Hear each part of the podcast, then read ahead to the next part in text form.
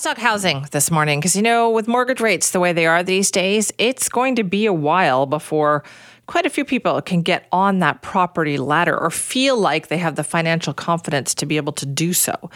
And for those that are lucky enough to have a home, well, that home might need some work, maybe a lot of work. In fact, Statistics Canada has come out with new data that shows millions of Canadian homes are in need of repairs, especially rental housing.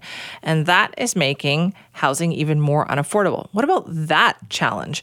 Well, to learn more about it, we're joined now by Avi Friedman, who's the professor and director of the Affordable Homes Research Group at the McGill School of Architecture and a specialist in sustainable residential design. Avi, thanks so much for being here.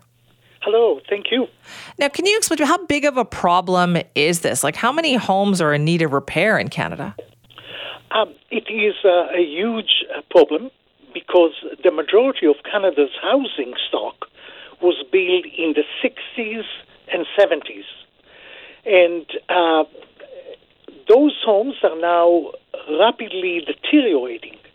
Their capacity or ability to retain energy, for example, or their windows, they're all in a state that need to be repaired and changed.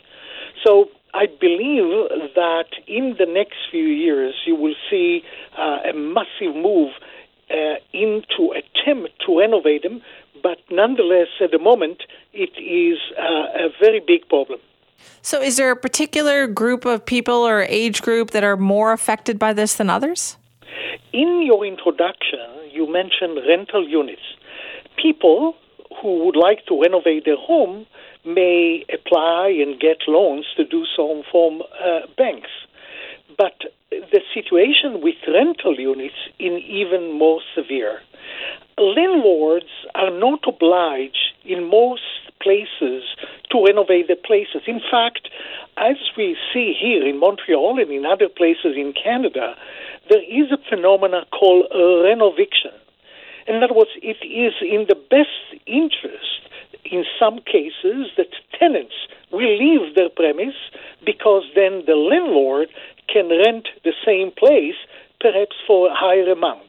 Oh, let so me tell what, you, Avi, we are very well aware of renoviction out here in Vancouver. It is very common. It's a huge problem. It is a huge problem because in some cases, uh, uh, landlord are making sure or uh, uh, that the homes will not be repaired. People, even then, in some cases, they turn the building into a condominium and sell it for a huge profit. Now, uh, unfortunately, tenants have little say in that. There are some places that have authorities that make sure that uh, that the landlord will do their job, but in many cases uh, there is issue with molding, with leaking, and unfortunately no one stands for their rights. And often tenants are vulnerable, and they tend to leave the place rather than uh, uh stand for their rights. Right. I wonder if that's part of the problem too. Then is that tenants in this environment are afraid to say, "I need this fixed in my rental home," because then they're afraid well, then I'm going to get kicked out or the rent is going to go up. And it's so precarious, isn't it? it it's absolutely the case because, uh, first, in order to claim their rights, tenants need to go to authorities and, and get a lawyer and sue the landlord. This is no doubt time consuming element uh, and, uh, uh and cost, you know, uh, that they may not have nobody wants to get engaged with lawyer and start to go to courts and so on. So usually they are quiet. They live in very appalling conditions, some of which uh, are, are at risk to their personal health. Molding is a healthy, healthy risk. Uh, uh, lower temperature or leaky windows is something that costs tremendous amount of money to eat. They have to use their own energy, their own heating system, because they cannot rely on the location. This is in cold places in the winter. But it is, as you pointed out, a very, very serious concern. So, how how do we tackle this then? Do you have to encourage the private owner, homeowner, the landlords? Uh, do they have to also get loans for rental housing to fix up their rental properties? Like, I don't know, where do you even start to tackle this? You know, if you see uh, the policy of the government, of the Canadian government, they paid a great deal of attention to building new dwellings, new homes. But there is, was very little attention that was given to those who live in rental homes in, in, in abject, in very poor conditions. And I believe that attention, I, I'm very pleased that you brought attention to this subject. I believe that so much uh, attention needs to be placed on those tenants. So where do we start? I believe that there needs to be initiative by municipalities that, or a, a place to which tenants will be able to go and those services, legal services, going after the landlord, need to be done in a coordinated fashion by authorities because, as I pointed out, tenants have no money to pay lawyers and go to courts that usually uh, are very busy people. And unfortunately, those inf- this infrastructure, legal infrastructure, is no is not in place at the moment. Are we in danger, do you think, of losing low cost housing because of the need for repair?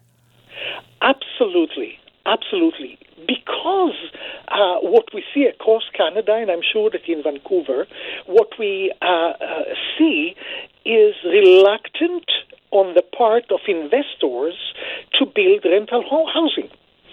They recognize that uh, due to the fact that the market is extremely hot and whatever you build, you sell, why shall we get into building rental accommodation? So, in the past uh, decades, we see a dramatic decrease in the number of rental housing, affordable rental housing, being constructed. And this have no doubt affect primarily lower income people because they cannot they cannot afford to buy a home and rental is the only solution they have. Some of them are working or they have to go very far. The situation is in this regard in my opinion pretty grim when it comes to rental housing.